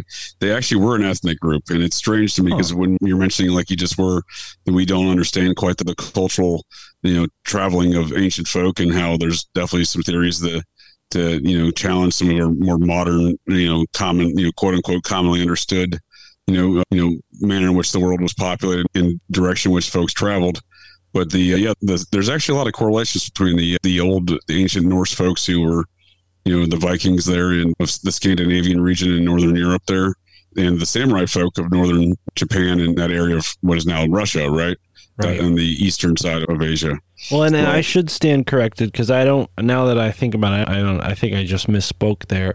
But Christopher McIntosh was talking about the Russian Vikings, and Oh, okay. Yeah, well, I'm and how- unfamiliar with that then, but I'd like to hear. I'd like to hear about the Russian Vikings. well, essentially they were Vikings who went into Russia and they went down the, I think the Danube River or wh- whichever river goes down into the Ukraine, and uh, yeah, that's that whole area has a lot of people who can trace their ancestors back to the Viking, but you know. Well, I think the same is. I mean, true really does. for the Native Americans, where then we have evidence of the Vikings here in North America. So why wouldn't the Vikings have stuck around and intermingled the same way they did in different areas in Europe, where you have now like places in the Ukraine or places in Kazakhstan or places in you know Russia, where you have pockets of people who are Viking, right? They have that Viking heritage. Absolutely, and all those places you just named there in that area, they all have kurgans, or is that's their name for mountains in that Mm. part of the world. But yeah, I think there's a lot of there's a lot of actual correlations that we made through these groups. I didn't know about the Russian Vikings, but I, if they're from the Viking heritage, then they have the same physical traits that I was going to compare to the samurai class. So they're on the eastern side of Asia in Japan.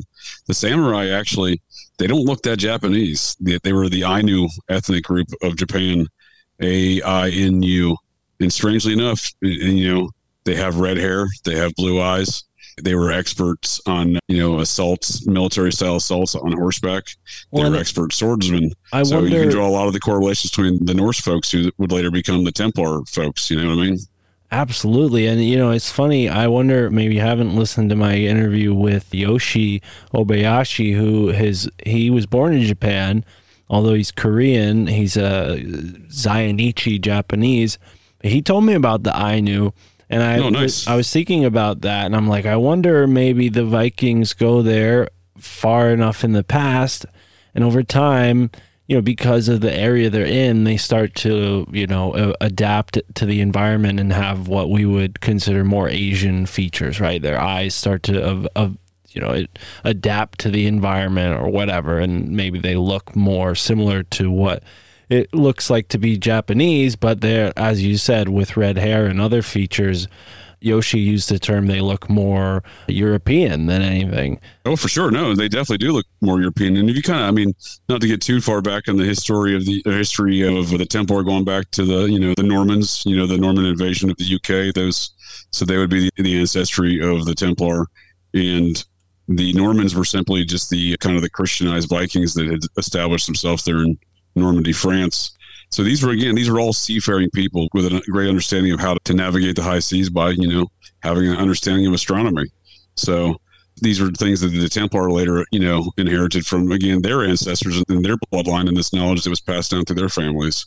So, for the Vikings to have sailed over to you know as far away as the other side of Asia, that's by no means to me. It sounds you know it sounds very plausible. You know, it's I, I would expect that them to have done that. You know, so I you know I would expect to see folks over there in the northern you know part of Japan again, in the eastern side of Russia, to have these Norwegian or Nor- Nordic you know physical characteristics and again they seem to all have the same military training because you have expert swordsmen who have highly are highly trained in assaults on, on you know horseback which there wasn't you know outside of you know a few instances in history that we know about today and, and at least as, as history's told today you know you had Genghis Khan that kind of fell within that department but again there's you know what's his ancestry looks like is he part of these kind of same cultural Right. shifts of these you know these these groups, be you call them the you know the Russian Vikings or the Ainu people. I mean, Well, it and, seems to indicate there was a culture here. We appropriate names to them today, but you know they, maybe they were a far more you know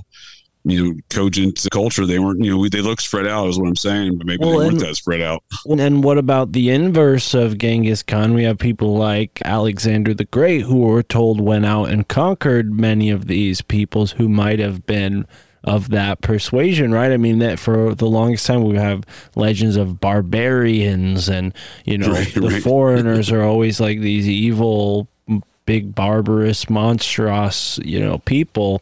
Maybe this is fr- part of that legend. You know, why now it's kind of a part of the sociological, you know, makeup of a lot of borders till you know you have a border and you have one group that thinks the other group is one way and then the reflection is true for them as well they think that group is bad right Yeah, for sure. Yeah, yeah, and that's a good point. huh wow maybe we got a, is- we got a uh, Hutus and Tutsi situation on our hands again. and even I I mean not to bring in like the more scientific angle, but I had a guest on a friend of mine who who talked to me about the Neanderthal theory and how maybe this is very old where we had this other the Neanderthal who we had to compete with in this very ancient past and this is kind of bled into maybe this distinction between the mound builders and us. Who knows? Maybe the mound builders were some sort of you know other sapien you know neanderthal or what's the other one? There's another one that uh, cro not cro-magnon. There's another one that's denisovian. Denisovian. Sure, yeah. because this same author I mentioned earlier that put out the Encyclopedia of Native American Mounds, he has a book about the called Denisovan Origins, and it talks about the this might be a group that showed sort of proof that they were spiritual before any other you know group that we can find going back in the what is it called? The timetable carbon dated right? These are the this is the oldest species of any kind that has some sort of religious examples in culture right Sure. No, I'm tracking. Yeah, I mean that's uh it's an interesting thought because I mean it, it certainly does seem that the uh, the mound builders, these giant human skeletons, it seems like they these were people, these were you know skeletons of people that may have been slightly different humans than what we often attribute today because just based upon the evidence of the physical evidence yielded from the uh, you know the excavation of these mounds and the uh, again the skeletons that were collected and put in some of which were, you know survived the excavation and were put into museums.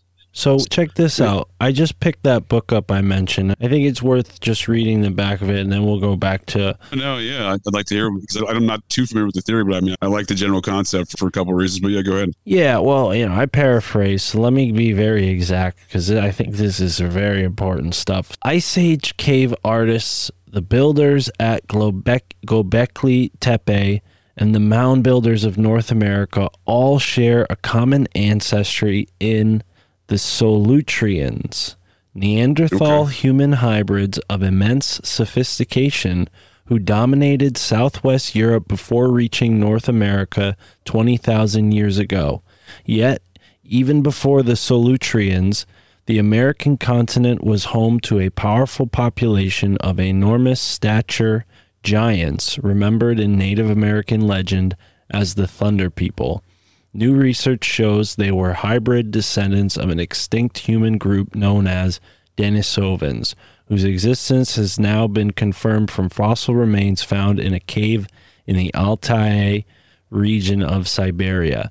Tracing the migrations of the Denisovans and their interbreeding with Neanderthals and early human populations in Asia, Europe, Australia, and the Americas, Andrew Collins and Gregory Little explore how the new mental capabilities of the Denisovan Neanderthal and Denisovan human hybrids greatly accelerated the flowering of human civilization over 40,000 years ago.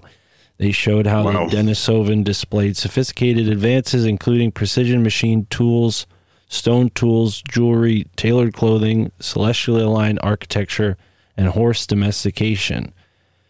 Wow. So, There you- there go not to give you homework, my friend, but I No, I think was I, just. say I got to read this book. In fact, it's funny. I think last week on Twitter, I think somebody suggested this book and author to me, and I, I just hadn't got around to even taking note of it. But I'm, you know, now you're bringing it up here I, and reading that uh, that blurb right there. That sounds exactly in my wheelhouse. I definitely have to check this book out. Yeah, I'm glad it rang a bell, and I'm glad people on Twitter are aware. Maybe they'll find this episode particularly enjoyable because there's just so much here to you know explore, and I think we're only just Oh, just for sure. Well, the, the, like know? I said, the combat on horseback. I mean, this is such an, an anomalous, you know, an outlying feature of warfare for that. Again, not many groups did it, but they got the fact that that's even pointed out in that book. I find that very intriguing. Well, and talk about that because you know the Native Americans were told they were introduced to horses with this, you know, the coming of the Spanish and bringing the horses over, and you know they seemed to bode really well with that. Like they immediately took to horseback riding and even shooting their weaponry, their bows and arrows off of horsebacks, you know, to to a very deadly precision that made For sure, yeah. you know Yeah, pre- no, pretty much no, advanced were- weaponry with you know the guns and whatnot, right?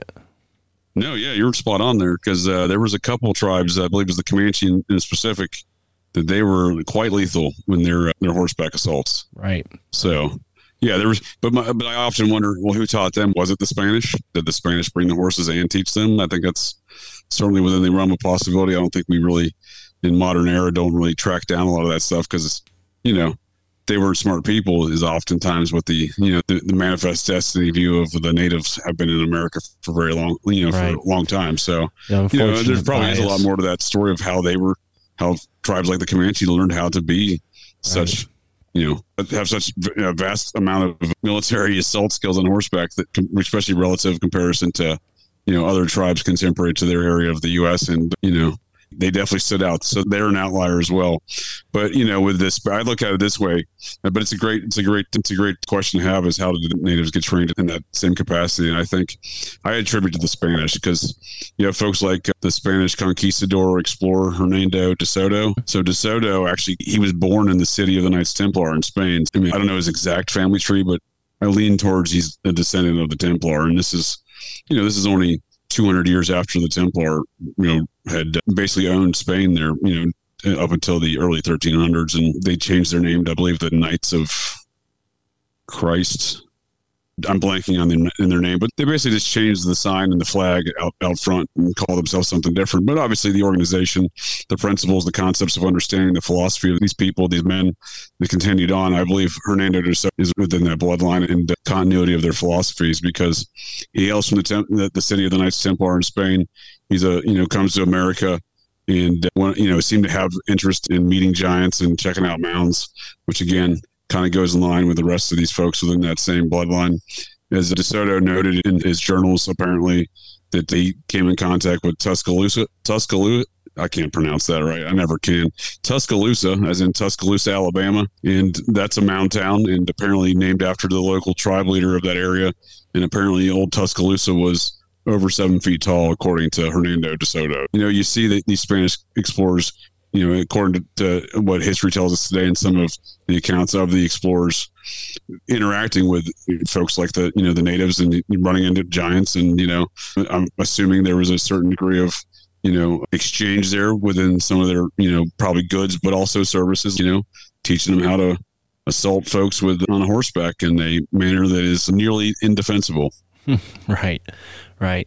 Now, there's so much we could say about the giants. Unfortunately, they can't speak for themselves, right? I mean, skeletons don't talk, but something that does have a chance of being understood more so are some of the tablets that are found in these mounds. And you don't hear nearly as much about these as you do the skeletons. And, you know, we've talked about some in Michigan uh, on the show with Chad Stemke. And Chad said that a lot of these tablets were considered at one point sought after, people collected them. And then eventually someone decided to have a expert take a look at them. And then, oh, well, it went out of favor and everybody thought, well, this guy declared them a hoax, so it's not interesting to have these anymore. And they threw a party to smash them all, right? So this is unfortunately the kind of thing that happened in the 19th century with these artifacts. But luckily for us, many of them have been preserved in other places. We have the Grave Creek Mound tablet, the Cincinnati tablet, the Wilmington tablet. Tell us a little bit about these. I mean, have we been able to discern oh, like the languages? Are these Native American languages? Are they not Native American languages? I mean, wh- who made these tablets? No, that's a great question, Mark. And you're right. You're spot on with the destruction of these tablets. As the stories and legends go, there was a vast amount of instances, like you described, where folks had declared these things basically frauds, and the folks that were collecting them yeah destroyed them. However, a number of them were taken into private collections and sit in museums today. When those museums feel like displaying them, because as I've learned over the years, they're not always on display. And the Cincinnati tablet is one of those. It often transfers between the Cincinnati Art Museum because that's the other thing with these tablets. Modern day interpretations of these tablets are this is just art. There's no language on them, which I find that to be extremely ignorant. But so the Cincinnati tablet specifically goes between the Art Museum and the History Museum. And the best attempt to see that I've seen at interpreting the text, the shapes of the tablet, you know, what the actual text of it is, because again, it's not art; it's a it's an ancient language and that's ancient Hittite. So that's you know back to the Knights Templar.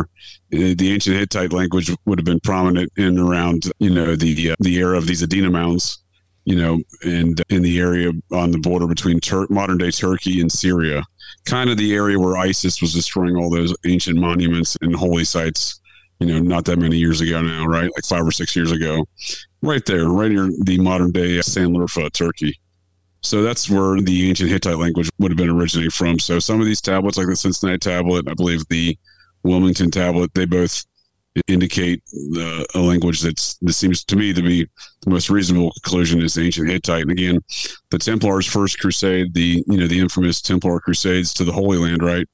Well, it's often described to the Holy Land, but they spent their first twenty years in and around the area of Sanliurfa, Turkey, modern day Sanliurfa, Turkey, right around the ancient kingdom of Edessa that was they set up shop there and they stayed there. That was that seemed to be their main focus coming out the gate out of the Council of Clermont on the way to their first crusade. So I find it odd that you know we're talking about the same kind of time frame this language originates from is the same kind of time frame Cincinnatus lived, same time frame where these Adena mounds were first you know constructed, and now we're talking geographically speaking. We're talking about the language from these tablets go back to a an ancient area of the you know, I said, t- Turkey, modern day Turkey and Syria border. And, and that just happens to be the same precise area where the Templar were so focused on for, in their first crusade. So I don't find all these, any of these things to be a coincidence, Mark, is what I'm getting at. Yeah. Yeah, I don't blame you at all. And up here, my neck of the woods in New England, there is a few examples of different tablets or you know engravings that have been found. One of them in I think it, it's uh, wow, Dundee, Mass, or something like that. I jeez, I wish I remembered. But another one, which I'm not going to say where it is because I want to go there very soon and take some pictures of it. So I want to be the first one to go there. But uh, there's one I've heard about and read about in on a mountain somewhere here in Connecticut. And people have seen going back all the way to when Connecticut was first explored by the colonists. They found what they saw as Hebrew inscriptions in a rock. So there you go. You're saying, you know, Hittite, which obviously isn't the same as Hebrew. Maybe it's similar, but you know, I wonder did the Templars have some sort of map of North America or maybe some evidence that people from Turkey or that part of the world had gone, you know, to North America and then come back and that material or artifact was concentrated at Edessa? Because I mean there there's an author Barry Fell who's written about you know having evidence of Phoenician and all these other different cultures from the Mediterranean that had traveled to the east coast of North America. He writes about it in his book America BC. I mean, what do you think? Do you think the Templars found a map or something? Yeah, again, I think yeah, absolutely, Mark. I think we're talking the same kind of subject. This is a philosophies and knowledge passed down through bloodlines and elements of those same bloodlines being members of certain organizations and esoteric groups. Because you know, there's a actually there's an author that's named Ralph Ellis who has written a whole series of books building a strong circumstantial case that the his quote unquote historical Jesus from the Bible. Was was a fellow by the name of King Akbar, I believe was his name, and he was out of the kingdom of Edessa. You know, I tend to think that Ralph Ellis might be onto something there because once again, the people that claim to be the bloodline descendants, you know, the whole Da Vinci tale code of Da Vinci Code tale of the bloodline descendants of Mary and Jesus. Well, that's the Templar, right? So why are they going to the kingdom of Edessa as their primary focus of their first crusade? So I think, you know, a lot of these things are getting passed down to those groups. And that's why we might say Phoenician, we might say Templar, you know, but we're really talking about the same body of knowledge that just traversed the generations of these bloodlines from, you know, the seafaring people of the Phoenicians to the seafaring people of the Templar, right? That's interesting. Yeah. Wow. But relative to the Hebrew connection, I think it is interesting that the Bat Creek stone out of a Hopewell mound in Tennessee on Cherokee territory was was discovered to have first century ancient Hebrew writing on it. You know, I think there is there is some arguments to be made. And I'm not. I don't want to dive full blown into. I don't want to go full blown Mormon on you and say it's all the lost tribes. But I think once again we're talking about bloodlines and you know you know groups that we just attribute these names to, but it's really the under, uh, the underlying philosophy is just really being passed down to these families. Yeah, that's fascinating. You know, it is interesting you say that about the Mormons, but you know, for worse or for better, they have preserved that that aspect of the 17th and 18th century consciousness here in America that had those sort of theories about the Native Americans and what. I mean, those kind of ideas were commonplace back then. And obviously, you know, there's a big Freemasonic connection to the Mormons as well. So maybe that plays into why, you know, some of these groups have gone to hide this sort of information. I mean, even the Mormon church, they're not exactly up out up front about some of this stuff either. no, but the, so their entire uh, their entire philosophy is built around mounds and golden tablets in their case found in a mound, right? right. That's which serves as the bur- purpose of the Book of Mormon or the, uh, Well, the translation into the Book of Mormon. let's focus on that for a second because you know i found a little synchronicity here earlier and now just again because milford comes up with you know where i'm from and where some mounds are in ohio but the man a man who helped found the town of milford went on to found the town of new ark new jersey which he named that to mean as it said i just said it new ark like the new ark of the covenant or maybe the ark from you know noah's ark. But uh, you know there's a, a religious connotation to that name. And then we have the newark ohio mounds where they find 10 commandments inscribed. You know whether or not this is a sort of manufactured thing with these secret groups who maybe want to manufacture some sort of religion. I mean, you can say, you know, hopefully not offending any Mormons here, but to some extent, I mean, we can see that the creation of that religion, I wouldn't, maybe they wouldn't like the term it being manufactured, but I wonder, you know, if that is the case from that skeptical side, or if this is all just very, you know, in line with how the world works. You know, synchronicities and consciousness. Uh, you know, like attracts like. People go to this place with these mounds. They name it New Ark, not by accident, clearly, because there are ten commandments there. I mean, how does that happen? This is called the Decalogue stone. Yeah, the yeah, the Decalogue stone, which I believe may just be Latin for the Ten Commandments. Right. Okay. Yeah, that makes sense. Wow. Yeah. I mean, they found this in Newark, which again, like these guys Yeah. who founded Newark, New Jersey, were very religious. They were, you know, not just, you know, leaders in their community in government, but leaders in the church, because that position was pretty much synonymous back then. So, yeah, the ideas that they walked with through their life, I mean, they instilled uh, literally into the land that they left behind them. No, for sure. Those are some good points. And, you know, I'm kind of generally on the fence on that kind of that topic. Is it intentional groups from, you know, secret societies or cult understandings that are they're doing these activities and naming these things like New Ark? Or is it simply some sort of, you know, meta, the machinations of metaphysical, you know, universe, you know, you know, machinations within this metaphysical environment we don't see with our normal senses we can't detect with our normal senses Right. you know i uh, kind of on the fence there but you know it could be i don't think it's mutually exclusive either i think it, it could be both Absolutely. Yeah. And, you know, going back to Newark, the Earthworks complex, you know, if we could get into this sixth point here on the knowledge of the mound builders and what's demonstrated, because it does feel like, you know, the creator, this idea that we are living in a creation, you know, maybe you can look at the landscape as a, an expression of that, especially when you consider how the geometry is encoded. And even as you point out, the serpent mound, which most people are told that it's depicting the serpent eating the sun, you said here that it should be named the sperm and the egg mound. Why do you say that? Yeah, I think that would probably be a more accurate depiction of what we're looking at there because one, I- don't know any rattlesnakes that have that's what it close most closely resembles would be a rattlesnake.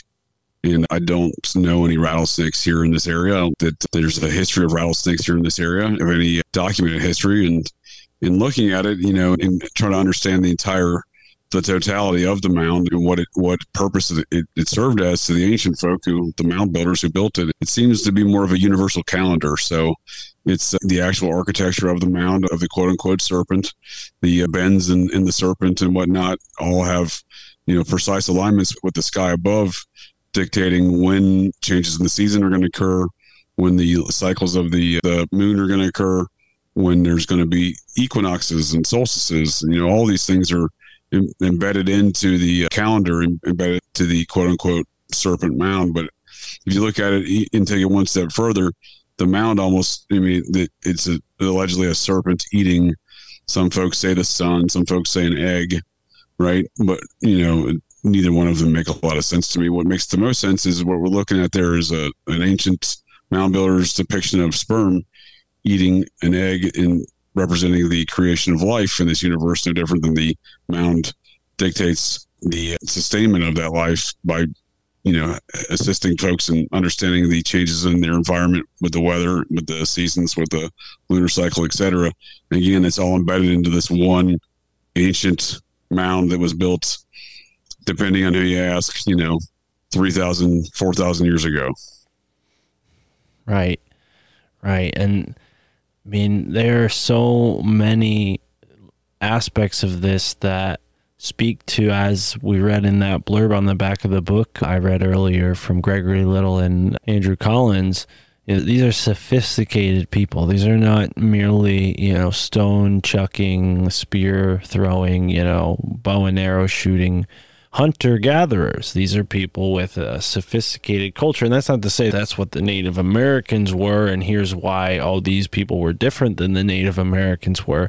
That might have been one of the thoughts that people had in a more, I don't know, racially motivated aspect of archaeology and anthropology that was alive in the 19th century. But I'm just saying, from the point of view of you know our modern perspective we often have the bias of thinking oh we're at the height of progress now i think the native americans themselves would point to that and say hey we had things going on way more smoothly when you guys weren't here. You know, the way we had our culture set up was much more balanced and on. And, you know, who knows? Maybe that's because they looked to this culture as a big brother. They had maybe a more direct relationship with this very advanced culture that left its mark with these monuments and clearly draws the ire of all these esoteric groups. I mean, you have the, the next point here a local Freemason lodge developed a plan to build an obelisk on the mound site where the Kensington runestone was located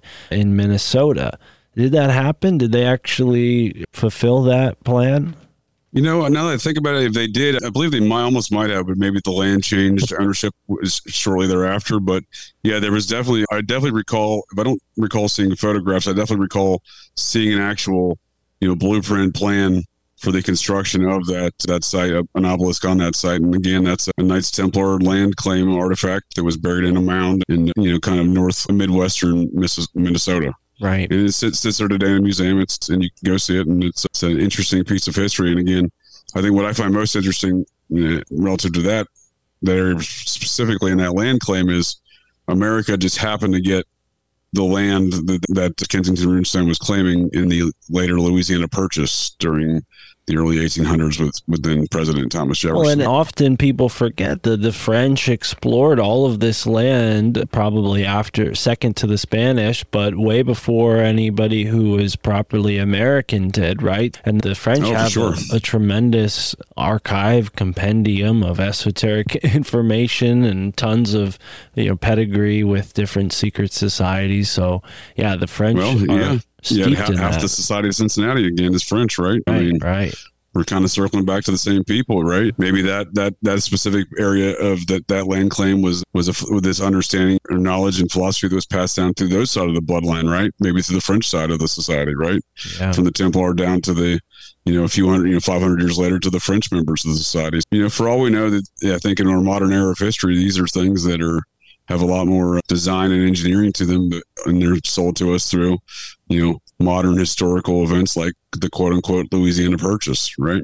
Well, and yeah, it, absolutely, and I, it's just so fascinating. I mean, of course, we can't know everything that they found here, but I heard from my friend Lauren Jeffries, who again is a Native American member of a tribe, and he told me that the Chinese allegedly took a voyage up the Mississippi River a thousand years before Columbus ever did, and a thousand years before that too. And that may be the reason why the mound builders were vacant when the French and these groups explored the areas that the mound builders would have inhabited. Because again, the Native Americans had stories of those people, but they themselves weren't those people. And I think for the most part, they either used certain mounds as ceremonial spaces or they left them alone, as in had respect for them, but you know, weren't exactly again weren't claiming them to be their own. So I wonder, you know, maybe the Chinese interacted with these mound builders. I don't speak Chinese or read Chinese, so I don't know if they have legends of American giants, but you know, we have Spanish explorers who have accounts of interacting with living giants. What's his name that went and sailed down around the coast of Argentina there for the first time, excuse me. He named the place Patagonia because he saw a giant, land of the giants, Patagonia. Oh, nice. Yeah, I, was, I guess I was unfamiliar with that. Was that which explorer was this one for Patagonia? That would have been maybe Was- was, that was he British? No, it was a Spanish explorer. Oh, a Spanish guy? yeah, I forget it. Was it DeSoto? No, it wasn't De Soto. It wasn't Ponce de Leon. It was another. That was my second guess. Yeah, it I wasn't- think, it I'm was thinking about the Spanish explorers to guess right now. yeah, there's a book around here somewhere that has his name in it, and it was more readily uh, available. So maybe listeners of the show are like screaming it because they've heard me say it before. Nice. like, why aren't you remembering? But no, yeah, he somebody. Now I'm thinking Veracruz, but that's definitely not it. But either way, a guy. Oh, Ponch. No, forget it. Forget it. I'm not no, I, that's, I like it. Some dude who was a Spanish explorer and named it after a giant. I mean, for the purposes of what we're talking about here, that's all we really need to know, right? And I think that's a good point you make there. I really think you, ha- you it, honestly, I may interject real quick, uh, Yeah. Mark. Actually, can we wrap it up on this point and maybe tackle some more of these subjects in a future show? Absolutely. Yeah, I know we're heading on to our up to the second hour here, so we yeah, could wrap no up. worries. for sure. But I, I, can I uh, can I offer you a quick analysis on what I think you just hit the salient characteristic of this whole mound builder topic? I think Please. when yeah. you mentioned the Chinese coming to America and stuff like that, I think that's probably very accurate. I probably the Asian culture is no different uh, amongst the Pacific Islanders, no different than the Chinese. I think they they likely did venture over here into these areas of the world because they were also very skilled at seafaring culture. So that wouldn't surprise me in the least. But I think what you what the salient characteristic you kind of hit on with that story was we don't know who the mound builders are. We don't know how they got there, and we don't know where they went. And that's if I can leave any in summary of a lot of, of this whole mound conversation we've had here today, which I greatly appreciate the invite and the time to have with you there, Mark, because you've you got my wheels turning on a couple different topics and added some stuff to my reading list. So I appreciate all that. And but I think I was if I were to hammer home the point there is uh, in summary, we don't know who these people are. We don't know where they came from as far as getting this knowledge, and we don't know what happened to the mound builders, right? Right, right. Well, folks, go and check out Operation GCD podcast. JJ, thank you so much for doing this with me, man. I don't want to hold No, you up. thank you, Mark. I always love talking mounds. So anytime you want to talk more mounds in the future, I'm your guy. Just let me know. Yeah, and we almost made it all the way through the list. We get three more points to go, but who knows? We'll definitely. I think we're gonna get a lot of people who are gonna love this episode, and we'll definitely have time to come back and much more to talk about. Maybe after you get the encyclopedia of mounds, we can do like a top ten mounds episode or something like that. No, no, for sure. That sounds like an awesome idea. And You pick five, I pick I'm definitely going to get that book because it sounds like a very, those guys sound like they know what they're talking about, in my opinion. Right. and uh, we, in a future episode, we can't miss in my general theory of weird shit happens in and around mounds. Because as you pointed out earlier in our discussion, yeah. there's examples of that in the UK here and in the US here. Right, right, right, right, right. Well, with that, folks, thank you so much for tuning in. Go and support the Dude Operation GCD podcast. The links are in the description. And of course, if you didn't listen to the, first episode already, go back and listen to my first interview with JJ and check out his many conversations with Steven on the Farm Mock 2. Until next time, immerse yourself in the moment wherever you are in the now.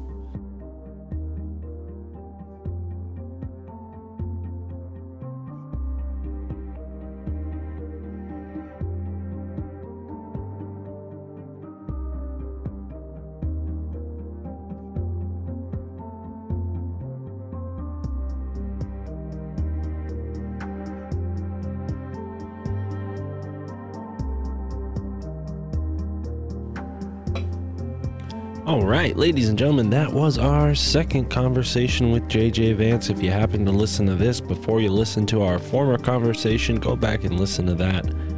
It definitely will shed some light on the Society of the Cincinnati, who was definitely mentioned today. But I just want to thank everybody for sticking around with us in the outro. I also want to thank everybody who I met at Broadbrook Opera House at Sam Tripoli's Comedy Club. It was a real treat. I was surprised that uh, people wanted to take a picture with me. That was cool. Got to take a picture with some people. Shout out to Sean and Shauna. Shout out to Derek. Uh, shout out to the other Sean. Shout out to Mike. Shout out to Matt. I mean, there's so many people. Uh, unfortunately, I can't give everybody a shout out because I don't remember everyone's name. Kind of bad at that. But oh, Gavin. I remember Gavin. Shout out to Gavin. But um, it was a really fun time. Got to meet Eddie Bravo and finally met XG in person. Smoked a blunt and all that good stuff. A lot of people mention New Haven, and I'd be happy to give anybody a tour if you happen to live in the local area. Maybe you were at the show last night. A few people mentioned it. But I'd be happy to give you a tour of New Haven and show you all the secret society buildings. Unfortunately, Sam did not come for a tour, but that's okay. I forgive him. I really wanted to show him around, but he uh, did not have time while he was here in Connecticut. So send him a message. Tell him he missed out, folks. Let him know, Sam, you should have freaking walked around New Haven and saw all the weird stuff, but that's all right. More motivation, more fuel in the fire for me to get this documentary going and show the world what's really going on. But back to our subject at hand today the mounds. I wanted to read some newspaper articles that were collected by a gentleman named Richard J. Dewhurst in his great book, The Ancient Giants Who Ruled America. These are newspaper articles that shed light on what we talked about today. I thought people might find them interesting. World's Fair dig leads to giant monarch, gigantic skeleton, evidently of a prehistoric monarch, exhumed in Ohio. Centralia, Ohio Enterprise, November 21st, 1891. Chillicothe, Ohio, Warren K. Moorehead and Dr. Cresson, who have been prosecuting excavations here for the past two months in the interests of the World Fair, have just made one of the richest finds of the century in the way of prehistoric remains. Those gentlemen have confined their excavation to the Hopewell Farm, seven miles from here, upon which are located some 20 odd Indian mounds. On Saturday, they were at work on a mound 500 feet long, 200 feet wide, and 28 feet high. At the depth of 14 feet near the center of the mound, they exhumed the massive skeleton of a man encased in copper armor. The head was covered in an oval shaped copper cap. The jaw had a copper mold. The jaws had copper moldings. The arms were dressed in copper, while the copper plates were while copper plates covered the chest and stomach and on each side of the head. On protruding sticks were wooden antlers ornamented with copper. The mound the mouth was stuffed with genuine pearls of immense size but much decayed. Round the neck was a necklace of bear's teeth set with pearls. At the side of the male skeleton was also found a female skeleton, the two being supposed to be man and wife. Mr. Moorehead and Mr. Cresson believe they have at last found the king of the mound builders. Wow. Very interesting. And this other this other um, article here talks about millions of pearls recovered in an Ohio mound. So many pearls, 500,000 were obtained. Um, many of them had no value because they had amalgamated together in one giant pearl. And they tried to salvage some of them by peeling back the layers like an onion. That's what the newspaper article says. But this book is great. And the other book I mentioned that I was surprised to find out JJ hadn't heard of yet is by Dr. Gregory Little. It's the Encyclopedia of Mounds in North America. You could easily find that online. And I'm glad everybody tuned in for this conversation. Uh, it's been a blast doing the podcast, and uh, JJ Vance really kicked it out of the park today. Glad everybody tuned in. Um, giving a big old shout out to everybody I met at Broadbrook, and of course, the supporters of this podcast. Every one of you on Patreon, every one of you on Rokfin and Substack. Without you, this show wouldn't exist. And if we can get to 250 patrons, we will be committing to putting out one in person interview a month. Um, I'm going to be interviewing people who are unconventional, off the radar, maybe off the grid, people who wouldn't sign up for a Zoom call type interview. That's the kind of stuff I want to be doing. I'm going to be videoing it, of course, recording video, of course. And uh, yeah, if you want to see that happen, sign up on the Patreon. Shout out to the Hit Kit, the number one way to get lit. I gave out a hit kit last night at the Broadbrook Opera House to uh, two folks that recognized me, a very lovely couple. I gave them a shout out. Their names are very easy to remember. They are Sean and Shauna. They listen to podcasts, and Shauna smokes, so we gave her the hit kit. You should pick one up too. It's a great gift for anyone, friend, fan, whatever you are doing out there, whoever you're encountering. If they smoke, chances are they're going to have a need for a hit kit. It's a great little device. It's got a lighter, it's got compartments so you can keep your weed safe and sound. Never lose it again. Never reach into your pocket to find crumpled up weed ever again. That's it. That's all we're going to say for this episode. Going to keep it short, sweet, and to the point. Shout out to JJ Vance. Go listen to his podcast, Operation GCD. And until next time, folks, I'll catch you on the flip side. Support us on the Patreon. Peace. Immerse yourself in the moment, wherever you are in the now.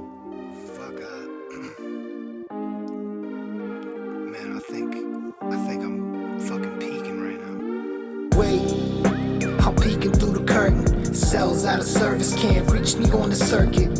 Uh, I'm peeking through the curtain. Nothing is for certain, but I feel it like a purpose. Wait, I'm peeking through the curtain. Hardly feeling like a person, but the vibes are perfect. Uh, I'm peeking through the curtain. Nothing is for certain, but I feel it like a purpose. Wait, my third eye's open and my chakras flowing. All seven channels in my spirit's floating. Knowledge feeling deeper than the ocean. It's the eightfold path and the sacred lotus. Uh, I'm peeking, flipping through Akashic records. My ego's decomposing like a leopard. I'm Edgar Cayce on some levitation. So with zero hesitation as I jump into the spaceship. I'm weary from faking like a earthling. While skyfish dip and dive above the earth circling. I'm spiraling, sacred geometry. Studying my old selves like it's anthropology. Honestly, feeling like life's a comedy. As big a game as a paper run economy. I've been playing safe, but safest for the weak or hard. Wait, I'm peeking, tearing everything apart. Wait, I'm peeking through the curtain. Cells out of service can't reach me on the circuit. Uh, I'm peeking through the curtain. Nothing is for certain, but I feel it like a purpose. Wait, I'm through the curtain. Hardly feeling like a person, but the vibes are perfect. Uh, I'm peeking through the curtain. Nothing is for certain, but I feel it like a purpose. Wait, I'm beta testing old theta frequencies. I lay to rest the ego and the frequent themes that keep me seeing life inside a box. Small minds kick rocks, Pandora, let's talk. Uh. I might need a suture for this rift in space. I might stay and see how Lucifer's fruit tastes. Hungry for knowledge and hungry for infinite. And every time I'm peeking, I can see it for an instant. I'm peeking through the curtain at the crowd. Sheeps in their seats and the wolves on the prowl. Zeitgeist, spirit form walking through the aisles. Consumerism living in their vacant smiles. Uh, now I'm peeking through the curtain at the sky. I ain't even gotta try, gaining wisdom on the fly. I'm touching base with things I can't explain. Gods without names on a different plane. Wait, Cells out of service can't reach me on the circuit. Uh, I'm peeking through the curtain. Nothing is for certain, but I feel it like a purpose. Wait, I'm peeking through the curtain. Hardly feeling like a person, but the vibes are perfect. Uh, I'm peeking through the curtain. Nothing is for certain, but I feel it like a purpose. Wait, I'm peeking through the curtain. Cells out of service can't reach me on the circuit. Uh, Nothing is for certain, but I feel it like a purpose. Wait. I'm peeking through the curtain. Hardly feeling like a person, but the vibes are perfect.